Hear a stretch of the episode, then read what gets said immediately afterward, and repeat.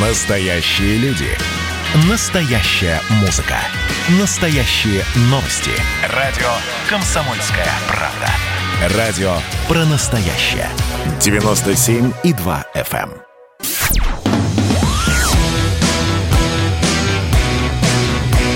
«Война и мир» с Романом Головановым. Программа, которая останавливает войны и добивается мира во всем мире.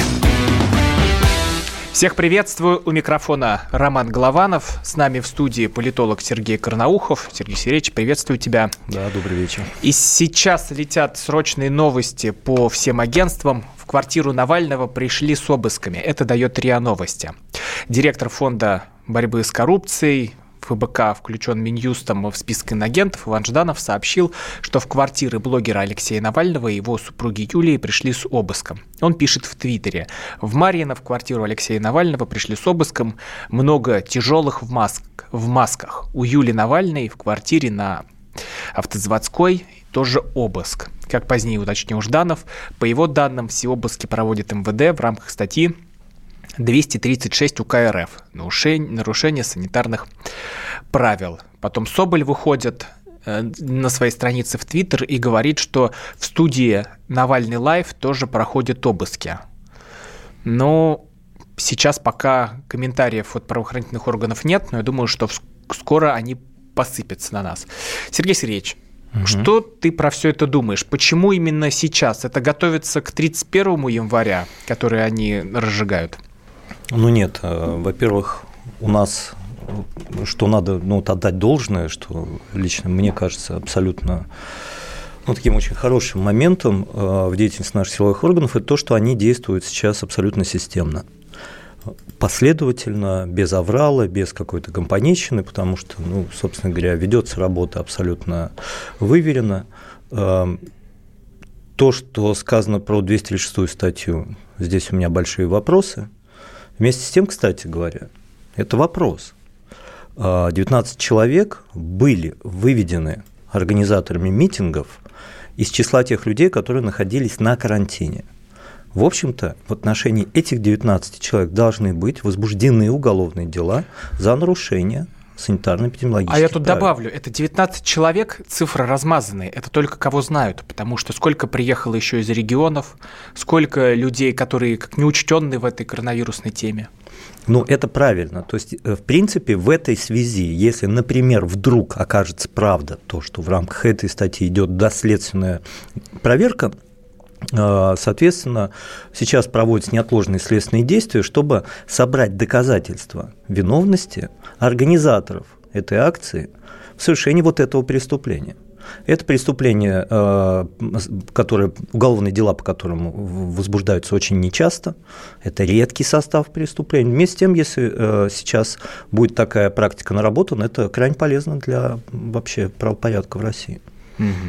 Но если мы говорим про 31 января, да. собираются там э, в центре Москвы, это очередной митинг, который, на который уже зазывают, хотя митинг не Э, законный, не согласован с властью, поэтому опять начнется давка, беспорядки, о чем мы уже понимаем. Как думаешь, что будет 31 января на Лубянке? Ну, начнем с того, что э, это будет, подчеркну, незаконный митинг, который нанесет значительный материальный ущерб бюджетам разных уровней. Вот если вернуться к последней акции на Пушкинской, и если попробовать сделать расчеты того, сколько государство потратило на обеспечение незаконных э, таких, знаете, развлечений нашей оппозиции, то цифра будет равна примерно э, одной средней школы, которую можно было построить на эти деньги где-нибудь в регионе. Стоимость такой акции по затратам силовых органов, по техническим мероприятиям, скорая помощь, неотложные службы, Э, ЖКХ, перекрытие транспортных артерий, ущерб компании и так далее. Это в среднем 170-300 миллионов рублей. Но еще какие последствия бывают? Тоже... Сейчас следующая акция нанесет еще один ущерб колоссальный. Вместе с тем, ну, есть и, конечно, другие прочтения этой акции. Понятно, что они хотят. Сергей Сергеевич, я просто добавлю, что в четырех городах возбудили дела по перекрытию дорог. И перекрытию движения транспорта на несогласованных акциях 23 января. Это Москва, Санкт-Петербург, Владивосток и Ижевск. Ну, я вот со мной спорят многие, в том числе вот я беседовал с рядом депутатов, они считают, что закон о митингах обновлять не надо, я же считаю, что нужно. И у меня есть что на этот счет сказать. Конечно, многие вопросы, они были бы локализованы сейчас очень просто, если бы закон был более сложным. Потому что там всего 19 статей, они размыты, закон старый. Я напомню всем, что, например, японский закон работает, по-моему, с 1906 или 1908 года о митингах. Французский, немецкий закон также очень старый. Закон американский с максимальным как бы, децентрализацией полномочиями э, штатов, так там, слушайте, там столько новелл, которые нам надо брать, что я прям обеими руками за то, чтобы это мы скорее сделали. В частности, там легко ограничивать законодательно, федеральные э, э, законами штатов, вернее, ограничивать длину шествия. Это очень важно. Вот они сейчас пойдут, они уже обозначили маршрут, я не буду его рекламировать, угу. вот они пойдут там через центр Москвы. Вот в Америке это было бы невозможно. И в Америке применили бы силы армейских подразделений для локализации этого. И все люди, которые идут на митинг, они знают, что это запрещено законом штата, а наши не знают. Наши почему-то вот эти тинейджеры, которые спорят, они говорят о том, что, ну, извините, в Конституции написано, вот наш, на, у нас есть право выражать свое, свое политическое мнение, вот мы идем его выражать. Ну, меня извините, есть же федеральный закон. И вот тут, конечно, у нас есть ахиллесова пята, нам нужно немедленно приступать к форматированию закона о митингах. Он должен четко людям объяснять, что можно, а что нельзя. Но тут есть опасность пойти по белорусскому пути, когда были жесткие задержания, жесткие вентиловы, и кадры разлетались везде, как пробитые головы, как людей отправляли на пытки, тем более это же на самом деле было, вот, э, и во всех программах это звучало. Антон Лядов, э, который из с России один, он тоже туда попал, вот, и сколько он там простоял, как рассказывал на коленях в своем блоге. Э, у нас действовали по-другому, и есть опасность туда скатиться. Вот что полиции делать? Вот, Роман, оно, с одной стороны, все правильно, с другой стороны, неверно то, что заигрывание, оно никогда на пользу ни в одной сфере не идет. Ну, там самое близкое к этой теме – это сфера борьбы с, кору... Э, с преступностью. Я помню 90-е годы, и помню прекрасно указ Ельцина о введении неотложных мер борьбы с бандитизмом и организованной преступностью. Помнят все прекрасно, те, кто в то время занимался этой деятельностью, какие колоссальные полномочия были даны подразделениям по борьбе с оргпреступностью. Слушайте, вопрос оргпреступности закрылся за очень короткое время. Десять лет ничего сделать не могли. А потом раз и закрылся, потому что дали полномочия. Потому что преступники, в первую очередь организованная преступность, вдруг увидела, что против них выставлена мощная эшелонированная сила. И все закончилось. Здесь то же самое должно быть. То есть здесь не должно быть ничего личного и субъективного. То есть они должны увидеть, что есть закон есть государство. Это такая бетонная стена, с которой разговаривать нет никакого смысла. Не носить цветы друг другу, ничего. Вот все это не имеет смысла, это не нужно. Вот есть закон, ты нарушил, на тебя едет танк. Все на этом, точка. И вот это, мне кажется, было бы очень правильно, потому что только вот такой подход является базовым отличием правового государства от неправового. Потому что проблема субъективного усмотрения в применении права, мне кажется, одна, это одна из самых больших проблем сейчас в нашей стране. Телефон прямого эфира 8 800 200 ровно 9702. Э, WhatsApp и Viber плюс 7 967 200 ровно 9702. Сергей Сергеевич, э, надень, пожалуйста, наушники, э, и сейчас мы пообщаемся со слушателями. Кто там? Игорь добрый, нам дозвонился. Да, Игорь, день. здравствуйте. Я хочу поопонировать с вашим гостем. Что значит вы ссылаетесь на то, что статья 31 Конституции не позволяет высказывать э, гражданам свое мнение? Статья и ссылаетесь на федеральный закон. Я вам открою страшную тайну. Есть статья Конституции, где говорится, что Конституция Российской Федерации – это основной закон государства. И все последующие законы являются ее следствием и не должны противоречить. Какой целью вы так манипулируете? Простите, а как вас зовут? Игорь меня зовут. Игорь, очень приятно. Хороший вопрос, он как раз отражает то, как все думают. Вы знаете, Конституция, вообще правовая система России устроена определенным образом. И прочитывать закон вот так, как хочется, нельзя. Нет, можно для себя, но не для общественного регулирования. Конституция дает базовые статьи, а потом есть вторая ступень регулирования общественных отношений. Эта ступень называется федеральные конституционные законы, а потом идут федеральные законы. И вот многие положения Конституции, они определяют магистраль, рамки, по которым надо идти законодателю, чтобы в дальнейшем определить для общества общепринятые рамки поведения. И вот закон о митингах, он конкретизирует статью Конституции, и определяет те правовые рамки, в которых можно действовать а, в тех или иных ситуациях. И знаете, вы можете, конечно, игнорировать федеральный закон, но тогда, извините, вот для такого мнения у нас приняты статьи особые в Уголовном кодексе, в частности, 280 она как раз... Не, подождите, давайте Подождите, нет, нет, я Игорь, простите, у нас сейчас будет пауза. Да, мы Э, спорить не будем. Время Вы- уходит. Я вам, кстати, советую почитать теорию государства и права, откройте либо правоведение для школьников, там все это написано. Спорить нет смысла. Вы не правы, и я здесь буду стоять на своем. Ну, вообще для людей, которые там собираются, Конституция не имеет никакого значения, потому что когда принимались поправки, где они были, на акциях против Конституции, голосую нет, не признаю Конституцию. Поэтому те, кто там собираются, я думаю, про Конституцию могут забыть, замолчать, потому что они уже свое слово поэтому сказали. Ну, А вот это интересно, то, что он сказал, ведь вопрос замечательный был. Вопрос был о том, что он отражает то, что мы сталкиваемся с колоссальной неграмотностью людей, с колоссальной. Причем осознанной неграмотностью. Это не просто правовой нигилизм XIX века, да? а это совсем другое явление. Сергей Карнаухов, политолог, Роман Голованов, журналист, радио «Комсомольская правда». Вернемся к вам после паузы и поговорим. А что делать с росгвардейцем, который ударил женщину, и как свою позицию поменял Хинштейн?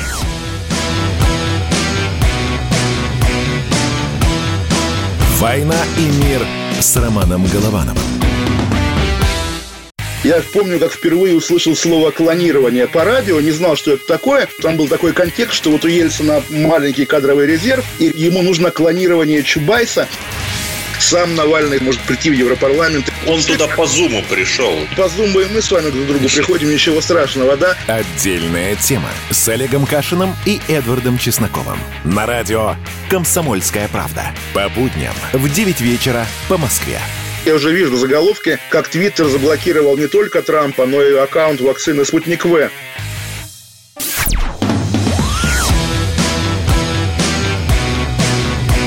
«Война и мир» с Романом Головановым. Программа, которая останавливает войны и добивается мира во всем мире. У микрофона Роман Голованов. В нашей студии политолог Сергей Карнаухов. Обсуждаем митинги, которые прошли, которые нас ждут. И одна из историй, которая гремит и раскручивается по всем соцсетям и СМИ, это когда в Петербурге росгвардеец с ноги отбивается или бьет, тем уж как, кому как виднее, э, женщину, та попадает в больницу, приходят к ней извиняться, сначала руководство полиции, потом сам этот росгвардеец, говоря, что там перед этим на него напали, забрало, запотело, и э, случилось то, что случилось. Интересно был другой поворот. Понятно, что с той стороны всегда желают, как в США, поставить полицию на колени. Но депутат Госдумы Александр Хинштейн сначала, вот я прям по ведомостям читаю, сначала решил защитить пострадавшую полиции петербурженку, а потом передумал. Но они тоже тут немного манипулируют, потому что он хотел наказать росгвардейца, а потом, когда прошли какие-то разговоры по-моему, с генералами, как-то так он все это написал, э, он отзывает свои э, запросы. Для меня это было жутко. Потому что если сейчас вот э, взять и всех посадить, пересажать а, и наказать, ну, причем показушно, это будет м, такой деморализацией для ОМОНа, для Росгвардии. Сергей Сергеевич, что ты думаешь про всю эту историю? Вот у меня сложная задача, мне надо прям очень коротко это выразить, а коротко сложно. Сложно, можно не потому что коротко. я эту тему хорошо понимаю. В молодости, когда я учился, я принимал участие в разгоне митингов. У меня был такой личный эпизод, когда мы вытесняли толпу, один из сотрудников а, увлекся работой изделием ПР-73, это дубинка, увлекся и начал бить реально пожилых людей, которые оказались просто скованы забором и попали в такой закуток, и вот он стоит их дубасит. Я помню, как я и мой товарищ хороший, мы встали напротив вот этих двух там парней, и они попадали по нам, били их, но мы стояли и защищали этих людей. И потом была служебная проверка, разборка, и того парня наказали, и второго. То есть мы оказались правы. Такое бывает, когда сами сотрудники встают грудью перед своими э, коллегами. И я тогда помню, что была сложная ситуация, и этого парня в итоге выгнали из органов. Почему? Потому что это отражало его личную деградацию. Почему так реагировал Хинштейн? Я никого сейчас не буду здесь ни защищать, ни выгораживать, но Саша Александр Евсеевич э, – это человек, который много занимается силовыми органами. Его задача в том числе, как депутата, помогать во многих процессах. Один из них называется самоочищение. И он среагировал, жестко среагировал. Почему? Потому что на поле боя, потом ну, не буду углубляться, что бывает во время боевых действий, когда рядом такой товарищ у тебя находится. Это всегда очень важно, чтобы самоочищение происходило. Иногда этому надо помогать. Но в этой ситуации что произошло? Произошло то, что все оказались не готовы прочитать закон о полиции. Там есть две статьи. Я пользуюсь случаем. Учитывая, что многие слушают, я хочу сейчас зачитать вам два положения, крайне важных из статьи 19 и 20. Это полномочия полиции. Для того, чтобы мы поняли, а имел право полицейский применять силу к этой женщине или не имел? Я вам сразу скажу, очень коротко. Первое. Предупреждать ее он не обязан был и не должен был. Второе, он имел полное право действовать с учетом сложившейся ситуации. И третье, он имел право стукнуть ее как ногой, так локтем, так и рукой. Неважно как. Это приемы самообороны, те, которые были доступны в том положении, в котором он находился. Почему? Потому что статья 19 называется «Порядок применения физической силы, специальных средств и огнестрельного оружия». Откройте ее, посмотрите, там четко написано. В этой ситуации сотрудник полиции имеет право применять грубую физическую силу. При этом, конечно, он должен стараться избежать нанесения повреждений. Но в той ситуации, которая была показана с разных ракурсов, конечно, мы помним, что, извините меня, 7 часов до этого полиция в мегафоны кричала о том, что разойдитесь, вы совершаете незаконные действия. Помним мы это? Помним. И вот эта женщина кидается на сотрудника полиции, чего там хочет спросить у него, куда он кого ведет. До нее это, извините меня, собачье дело. У, должна была убраться с этого. И теперь что мы видим? Если можно, я обращу внимание на очень, как мне кажется, два важных момента. Если мы обратим э, внимание на вот это обращение Александра Васильевича Хинштейна, то оно сыграло злую шутку, потому что его подхватили контрстороны, в том числе западные, начали разыгрывать интересную вещь. Если вы обратите внимание на фидбэк этого э, митинга, то вы не найдете ничего связанного с Навальным. Все, что дал этот митинг, это картинки столкновений с силовыми органами. Теперь я задаюсь конспирологическим вопросом, а зачем? А давайте я вам отвечу одну из версий. Моя версия очень простая. Это нужно было для того, чтобы обезоружить российскую государственность. Потому что если дальше развинчивать скандалы с силовиками, если дальше возбуждать на них дела, если дальше наказывать силовиков, а не протестующих, то в нужный момент силовики скажут, ну раз нас государство не защищает, раз мы тратим последнее, что у нас есть, кладем жизни свои за государство, оно плюет на нас, значит, угу. значит все. И вот именно эта цель преследовалась. И поэтому его отзыв, с учетом от обстоятельств, он логичный и закономерный. Потому что мы этим шагом могли разрушить, самое главное, не командирское звено, а звено самих парней, которые просто плюнули бы, бросили щиты с дубинками и ушли домой. Потому что защищать государство, которое плюет на них, хотя они действуют в, в рамках действующего закона, это преступление. Вот об этом надо подумать. Но сейчас тоже очень тонкий момент, потому что до этого со стороны протестующих э, таких массовых прям погромов э, не было. Ну, то есть, когда прям переходит уже на то, что бомбят машины проезжающие.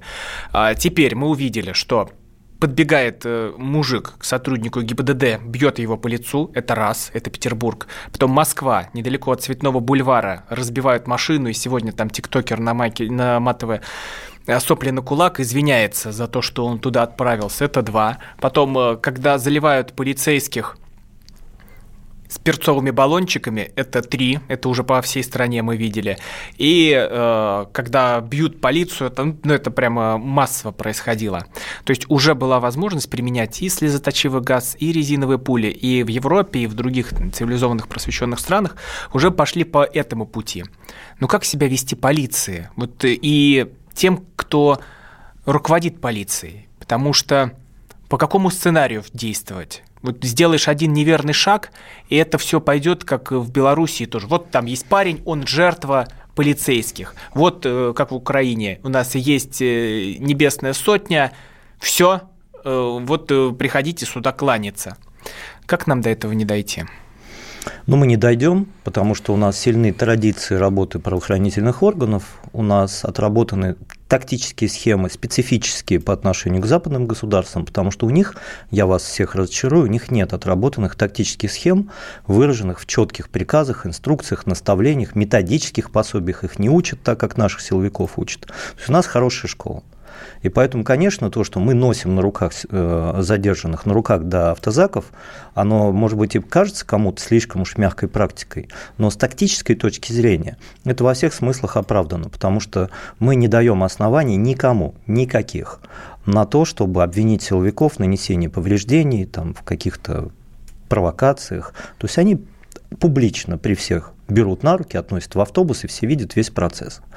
Это хорошо, это круто. Но будет, может возникнуть и другой момент. Вот если мы возьмем и проанализируем то, что было 23-го, то, конечно, картинка, ну, как мне кажется, жуткая. То есть мы видим тело протеста. И вот мы видим, это тело протеста нарастает, нарастает, нарастает, а потом вдруг раз с этого тела сбрасывается одна одежда, вторая, третья. Тиктокеры исчезают, исчезают мамочки с детьми, исчезают сами дети. И вдруг мы видим такое озлобленное, оскалившееся рыло силовой части протеста то есть тех боевиков, которые оказываются в самой сердцевине. Вот здесь, конечно, носить этих людей на руках никто не будет. И тут они должны хорошо себе понимать, что на каждое силовое действие будет силовое противодействие. Давайте к слушателям обратимся. Напомню, в студии Сергей Карнаухов, я Роман Голованов. Нам дозвонился Георгий. Э, здравствуйте. Георгий, вы нас а, слышите? Я хочу... Да, слышу. Э, я хочу поддержать ремарку Сергея. Вот первый в начале, он, когда он сказал, что во времена Ельцина была попытка, он дал полномочия правоохранительным органам и довольно быстро он стал наводиться порядок. Потом, к сожалению, это заглохло, к сожалению.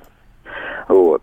А эти люди, выходящие на антиправительственные митинги, это не митинги, это мятеж, это государственные преступники – просто-напросто. И правоохранительные органы должны выполнять свои обязанности жесточайшим образом. Жесточайшим. Или женщина, которая приперлась, извините за грубое выражение, на митинг, которая 10 тысяч рублей получает, и делать больше нечего там ходить. Полицейского отговаривать, не тащи вот этого сопляка в машину. Что он должен делать? Он должен, э, это мало, и, и с ней возятся как с песной турбой, извините меня. Посмотрите на ту же Голландию, как примеры все приводят. Если правоохранительные органы не будут э, поддерживать охранение права людей мирных, спокойных, это плохо закончится. Размазывать нужно по асфальту, извините за очень грубое выражение. Вот этих сопляков навальнят. Спасибо. Спасибо вам большое за мнение. Сейчас скажут, все подстановочный звонок. Неправда, опять пропаганда прорвалась в эфир. Нет, любой может нам дозвониться. 8 800 200 ровно 9702. Сергей Сергеевич, но тут и другие сообщения приходят. Ш- что ты плетешь? Мы хорошо видели, как бьют безоружных. ОМОН резинов дубинками. Про безоружных у нас 30 секунд. Что можно сказать? Ну, все было в рамках действующего законодательства. На незаконные акции на сотрудников полиции нападали, они защищали граждан, которые пришли на митинг, в том числе детей. Мы видели матерей с детьми, была давка, и поэтому, конечно, когда на законные требования люди отказывались расходиться, они применяли изделия. Сергей Карнаухов, Роман Голованов. Сейчас будут новости, а потом мы поговорим, а что это за дворец-то такой был в расследовании, кому он принадлежит и что с ним делать. «Война и мир» с Романом Головановым. Просыпайтесь, вставайте, люди православные! В эфире радио «Комсомольская правда». Я Сергей Мордан. Прогноз на 21 год вас не порадовал, я надеюсь. Конвойные в белых тулупах, лающие овчарки, прожектора шарят по белой пустыне. Давайте уже вот по-нашему, по-русски О, скажем. По Врагам и изменникам Родины нет и не будет пощады. Руки прочь от Егоды. У него нашли огромный дилдо в шкафу. А вообще он отмазывал заключенных и пил с ними коньяк. Каждое утро В 8 часов по Москве публицист Сергей Мардан заряжает адреналином на весь день. Мне кажется, это прекрасно.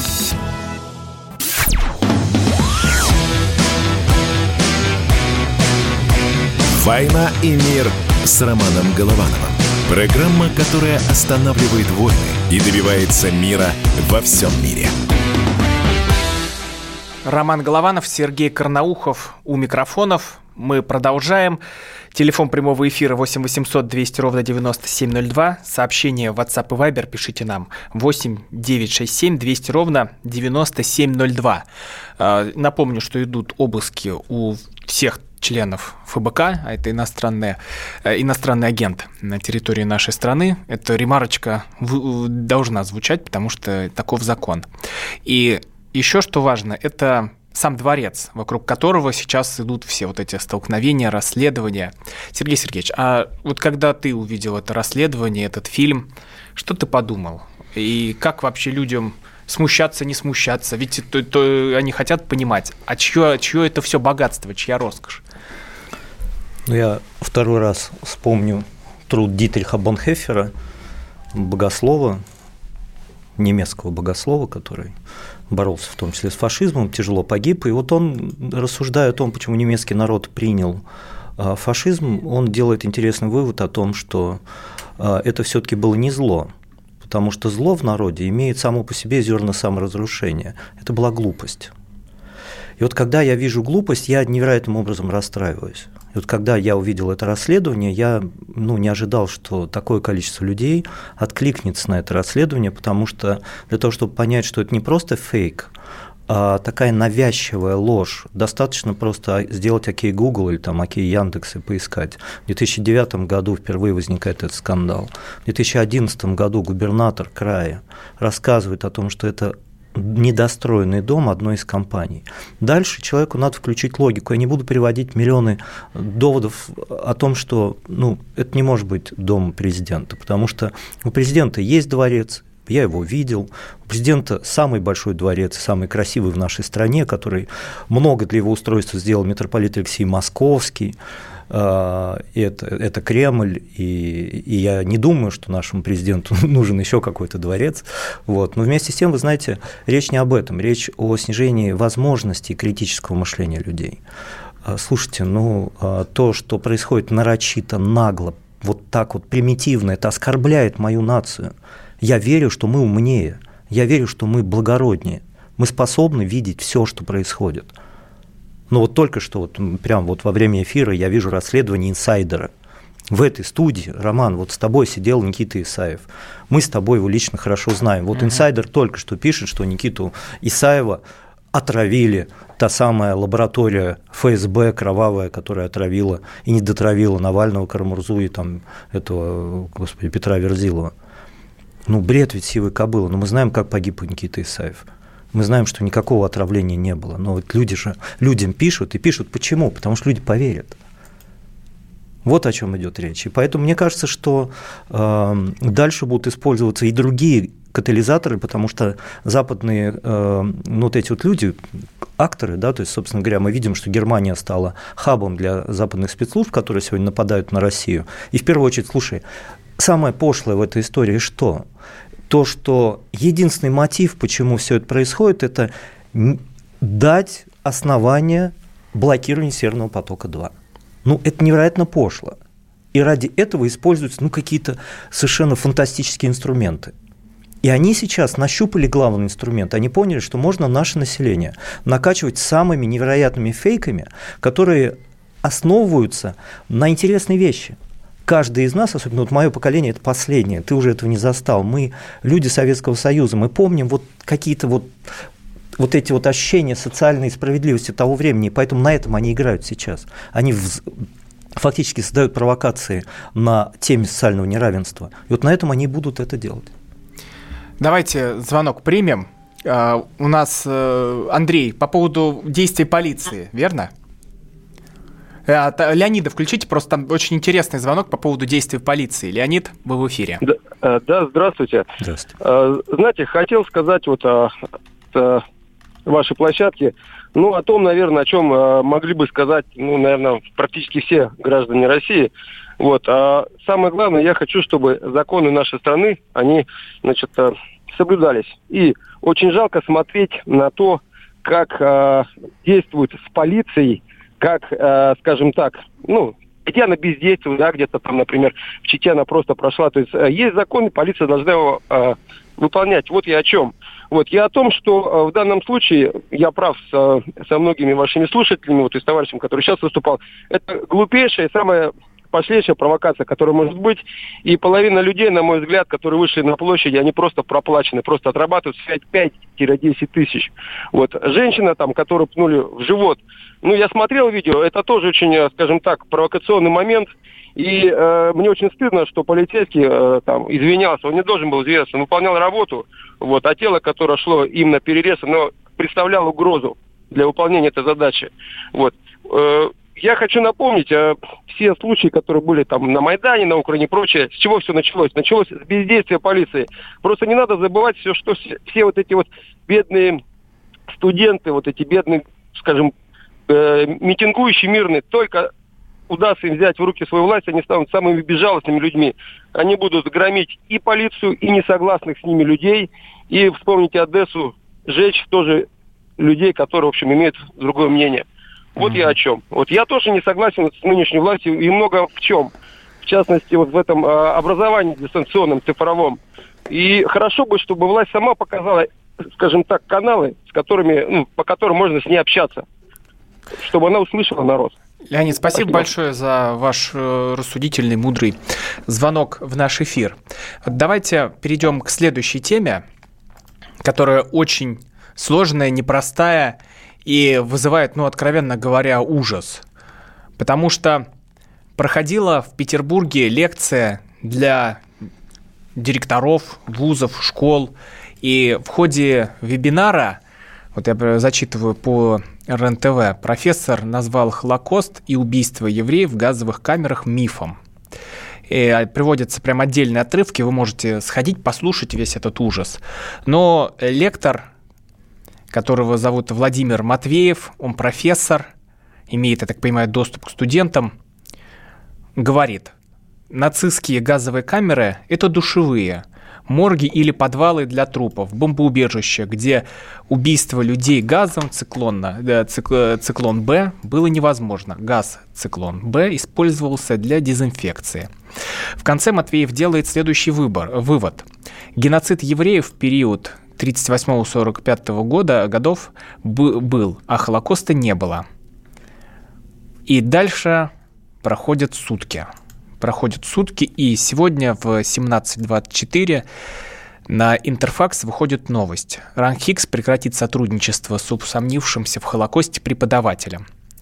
Опубликованные высказывания Матвеева абсолютно недопустимы ни с научной, ни с общественной точки зрения – и общечеловеческой. Для института, как и для всех нас, жителей города, отрицание Холокоста, жертв нацизма звучит особенно кощунственно в дни полного освобождения Ленинграда от фашистской блокады.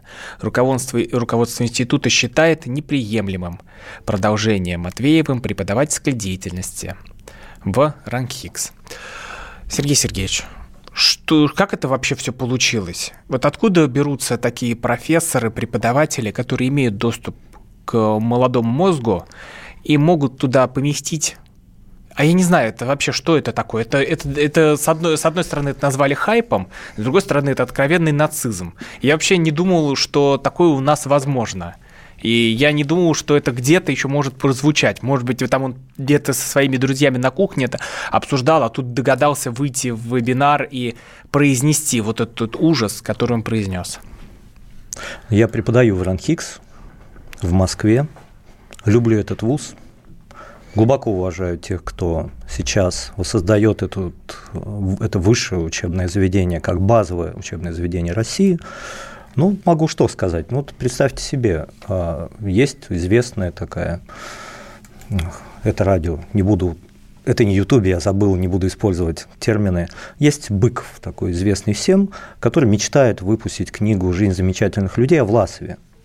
Я часто вижу его в коридорах Академии, где он читает лекции. Сейчас вот активно обсуждает незаконность действий власти Шульман. Но она тоже преподаватель академии. Она тоже преподаватель академии. И тут возникает вопрос, а можно ли что-то сказать относительно неэтичности преподавания людей вот с такого радикально э, либерального лагеря э, с ребятами, которые готовят в дальнейшем государственными служащими в главном вузе России. А ведь нельзя, ничего не сделаешь. Мы деидеологизированная страна. И то, о чем думает человек, не может служить основанием для дискриминации э, в рамках трудового законодательства. Надо хорошо себе понимать. Мы можем зудеть, кричать, переживать. Теперь то, что касается вот этого паразита, который, ну, то есть это негодяй. То есть, ну, вот личное мое мнение, это сволочь. Такая сволочь не может работать. То есть вот тут основание для судебного решения о недопущении его к преподаванию.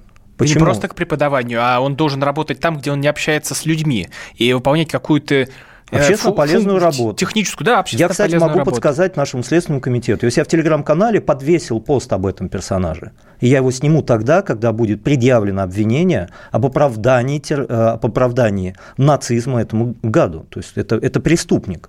То есть это не преподаватель. Человек, который, понимаете, вопрос коррозии нашего отношения, конвенционального отношения к нацизму, это вопрос безопасности страны в конечном счете... Сергей Сергеевич, да. продолжим после паузы. А как вообще спасать молодое поколение и что делать с молодежью? Ведь и кроме Пушкинской какая есть альтернатива?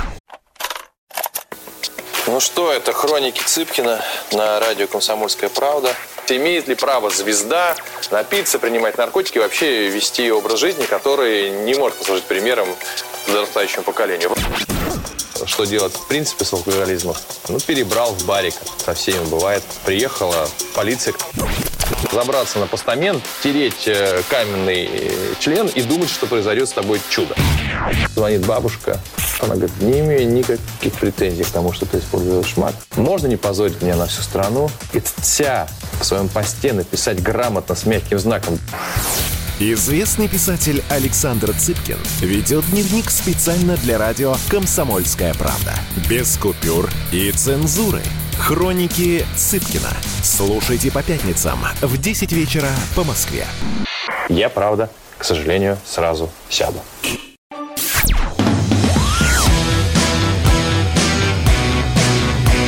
«Война и мир» с Романом Головановым. Программа, которая останавливает войны и добивается мира во всем мире. Роман Голованов, Сергей Карнаухов у микрофонов. Телефон прямого эфира 8 800 200 ровно 9702. Пишите нам в WhatsApp и Viber плюс 7 967 200 ровно 9702. На YouTube идет трансляция, там можно потом все это посмотреть и в записи тоже послушать, кто пропустил или только сейчас присоединился. Сергей Сергеевич, ну вот мы говорим с тобой про профессора, который отрицал Холокост, его уволили. Ну а что делать с, вообще с молодыми людьми? Потому что Навальный предлагает Пушкинскую площадь. Что предлагает им власть? До этого был форум Селигерд, было движение наше, все это разогнали, разбомбили, и на этой пустоте ничего нового не сделали. Сделали там Таврида, территория смыслов, но опять кого туда берут? Ну какие-то вот элитарные группы или как-то вот набрали людей, отвезли, привезли. Массово, так чтобы там каждый десятый молодой человек в стране, как это было вот с Селигером и прочим, э, это невозможно уже сделать. От этого молодое поколение не знает, куда себя применить, не знает, куда себя деть. И возникает вопрос, ну тогда что мы ругаемся на них, которые выходят на Пушкинскую площадь, если ничего другого у них нет? Ну, известный принцип для решения Канта, это Эммануэл Кант об этом обосновывал. Вообще для решения проблемы нужно ее четко описывать и называть своими именами все, что мы собираемся решать. Конечно, нужно четко сказать, что молодежная политика как отдельный вопрос решен быть не может. Причина простая. Вот обычный пример. Например, мы хотим, чтобы ребята были ориентированы на социальные лифты. Куда этот лифт должен поднимать? В частную корпорацию – которая принадлежит какому-нибудь иностранному гражданину, который никогда в жизни не пустит в топ-менеджмент чужих людей, даже семи пядей во лбу, и молодой человек сверхталантливый всегда будет рабом там. Это, этот социальный лифт мы предлагаем. То есть мы, по сути дела, упускаем главный момент. Ключевые отрасли, ключевые, и многие системообразующие отрасли, в основе должны быть госпредприятия – которые нужно объединять в объединения, в концерны и замыкать на министерство, чтобы человек мог прийти на низовое предприятие, подняться до объединения, потом перейти в министерство, и вот по этой длинной социальной лестнице подниматься в тех специальностях, в трудовых, рабочих специальностях, которые являются основой экономики. Если не будет госпредприятий, где все будет контролироваться, где будут соблюдаться все нормы трудового законодательства, которые должны составить основу экономики, ничего дальше не будет сделано. Без этого выстроить молодежную политику нельзя. Можем сколько угодно с тобой разговаривать о том, как это сделать. Давай мы даже возобновим, и появится движение «Наши». Будет ремейк 2.0. Куда ребятам идти? У нас, по сути дела, давай реально говорить о вещах, у нас две сферы осталось. Это силовые органы и органы муниципального и госуправления. Вот туда ребята самые талантливые идут. Но это не, не все для того, чтобы раскрыть таланты. Не все хотят туда идти. Вот и все. Здесь все очень просто. И поэтому нужно системно пересмотреть, куда мы идем. Рыночная экономика, вот в том диком виде, в котором мы сегодня видим, она за эти годы наглядно доказала, что это путь тупика, это путь унижения и уничтожения граждан нашей страны. И все, и выхода из этой ситуации нет никакого, кроме одного. Это полное форматирование государственной политики. Но это тенденция, которая идет по всему миру. Это же не только Россия, это э, и Европа, и Америка, а с другой стороны, вот мы сказали про идеологию. Я разговаривал со своим знакомым, очень хорошим, правильным человеком из Беларуси, и он говорит – что у нас из страны чаще всего увозят как сувенир. Это книжка «Госидеология Беларуси». И все читают, смеются над ней. И э, к чему это все привело? Когда ее преподавали в школах, это все навязывали, все равно вышли на улицы, прокляли всю систему Лукашенко, прокляли все, что он э, им предлагал. И вот тоже возникает вопрос, а если с государственной стороны это будет навязываться, не будет это так прям отторгаться молодым организмом? Смотря что. Вот же в чем вопрос. Вообще мы, мы пропустили за эти годы Советского Союза очень большой этап истории. И я вот сегодня читал Пушкина, его произведение «Путешествие из Москвы в Петербург» как ответ Радищеву, и он описывает жизнь того времени. И я прям сидел, я, я, я аж не дышал я вдруг понимал, какая была фантастическая страна. Я вообще скажу вещь, которая, может быть, для политика не очень характерна, но до XIX века была главная политическая мода. Знаете, какая? Это путь к святости. Интересно, что у Бродского, в стихах Бродского, эта мысль является основной. Если ты не идешь к святости, то вся твоя жизнь идет в пустоту. И поэтому для того, чтобы что-то предложить, у нас есть потрясающая русская философия, у нас есть наследие нашей страны – и, и наследие в том числе Советского Союза. Вот это все надо переосмыслить и предложить людям. Предложить и я, я вас уверяю, у нас один из самых умных народов на Земле. Я бы сказал, что он самый умный, самый начитанный. Народ, который все способен понять. Именно поэтому у нас митинги не, про, не приживаются. Нас нельзя поднять сейчас, потому что мы все понимаем.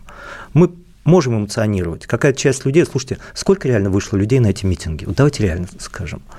Ну да, 62 города, я посчитал, 62 города. А знаете, сколько людей? Я посчитал, в 60, э, извините, в 54 городах численность вышедших была от 5 до 15 человек. 5-15. Даже если митинг какой-нибудь посвященный местным налогам или э, экологии, каким-то мусорным там свалкам, там соберет в 20 раз больше. То есть нет проблемы вот с, этим, с этой категорией людей.